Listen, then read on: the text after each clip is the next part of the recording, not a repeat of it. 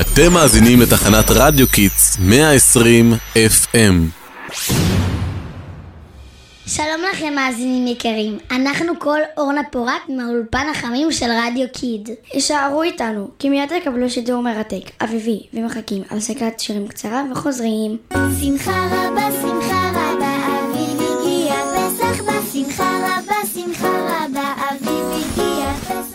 פסח בא. שמחה רבה, שמחה רבה. אם יש משהו שבאמת משמח בפסח, זה החופשה הארוכה מהלימודים. מה, רק זה משמח? פסח זה החג הכי כיף שיש. בחיים לא אשכח את חגיגות ליל הסדר בבית של סבתא אטוש. זה היה אטרקציה אמיתית.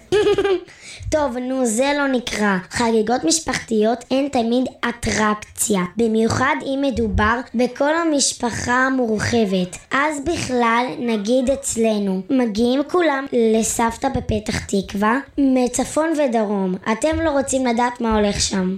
אני מתארת לעצמי, גם אצלנו הולך שמח. כל כך שמח עד שהיין נשפך כמים על השולחנות. תגזימי, גם ככה המנהג של שתיית ארבע כוסות הוא די והותר. למה באמת שותים ארבע כוסות יין בפסח? אף פעם לא הבנתי את זה. ארבע כוסות הם כנגד ארבע לשונות של גאולה שכתובות בתורה. כולן מרמזות על איך שאלוקים גאל את עם ישראל ממצרים. המילה והוצאתי היא כנגד כוס אחת והצלתי כנגד כוס שנייה. ומי יודע את ההמשך? ההמשך הוא וגאלתי ולקחתי. כלומר אלו בעצם ארבע ביטויים שמתארים איך אלוקים הוציא אותנו ממצרים. בדיוק. אה, ואל תשכחו את הכוס של אליהו הנביא. יואו, זה החלק הכי כיף לפתוח את הדלת לאליהו הנביא ולדמיין איך הוא טועה מהיין שמזגנו לו. נכון, כל השנה אני מחכה לזה. זה מרגש. והוא יושב ומחכה לו כבר שנים על שדה שומר ומחכה לו אני הכי אוהבת את החלק של ארבעת הקושיות, ואפילו התאמנתי איך לשאול מה נשתנה בעל פה, ולא מתוך ההגדה. רוצים לשמוע? ברור, אבל בלי פדיחות, כן?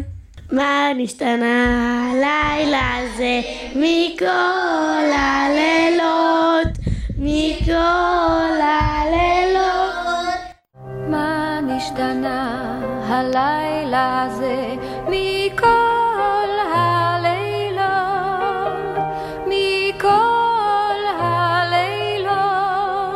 מגניב, אלופה, חכי, אני מסריטה אותך ומעלה לטיקטוק, טוב? טוב, אז חכי רגע. עמוד שם ליד הרקע הכחול ההוא. זה יצטלם יותר טוב.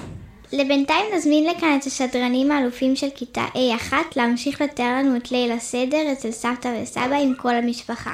שלום לכולם, כאן כיתה A1. נמשיך בשידור המיוחד שלנו על היי שני, מה את עושה? אני מחפשת מקום טוב שאפשר להחביא בו את האפיקומן. אני וכל המשפחה חוגגים ליל הסדר פה בבניין. מה אתם אומרים? איפה להחביא? אבל צריך מקום טוב, שהאחיין שלי דני לא ימצא את זה. גם אצלכם גונבים את האפיקומן? אצלנו שנה שעברה הייתי צריך להבטיח לאחותי קורקי כדי שהיא תסכים להחזיר לי אותו. מישהו יכול להסביר לי באמת מה הקטע עם האפיקומן הזה? האפיקומן הוא חלק חשוב מאוד בליל הסדר. הסדר הרי מחולק ל-14 שלבים. קדש, מורחץ, כרפס ויח"צ. מי זוכר את ההמשך? רגע, רגע, קדש זה קידוש, נכון? אחר כך נוטלים ידיים. ומה זה אומר כרפס תזכיר לי? אה, זה תפוח אדמה, בצל ומי מלח. נכון מאוד, ואז יחץ בעצם חוצים את המצה לשניים, חצי אחד אוכלים, ואת החצי השני שומרים לאפיקומן. היי אגם, תביאי קצת, גם אני רוצה. ימי מצה עם שוקולד, אני מרגישה כבר את הטעם של פסח. אם כבר מדברים על טעם, אתם לא מבינים מה קרה לי שנה שעברה עם המרור. יואו, אל תזכיר לי אותו, זה חריף בטירוף. למה בכלל צריך לאכול דברים כאלה בפסח?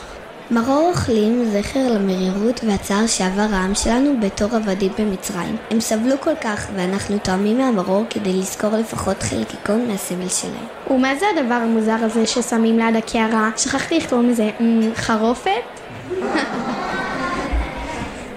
לא חרופת, חרוסת, והיא זכר לטיט שהיו צריכים להכין עם ישראל במצרים, שפרעה הפסיק לספק להם אפילו טיט להכנת לבנים. יואו יואו, מסכנים, איזה סבל הם עברו שם, בנס יצאו לחופשי. עבדים היינו, היינו, אתה בני חורין, בני חורין. עבדים היינו, היינו, אתה בני חורים, בני חורים.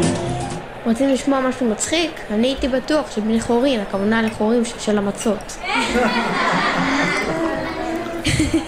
ממש לא, חורין זה מלשון חירות, חופש, ודרך אגב, אם מדברים על מצה, למה בעצם אוכלים אותה בפסח? אחרי מכת בכורות, פרעה רץ מהר באמצע הלילה למשה ואהרון, ואמר להם לצאת מיד מארצו, יחד עם כל עם ישראל. רוב חיפזון ומהירות, הם לא הספיקו להכין צידה לדרך, ו...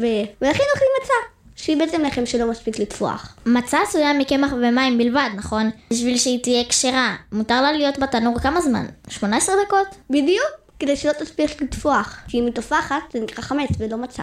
וואי וואי וואי, אל תזכירי לי חמץ! זה מזכיר לי את כל הניקיונות לפסח.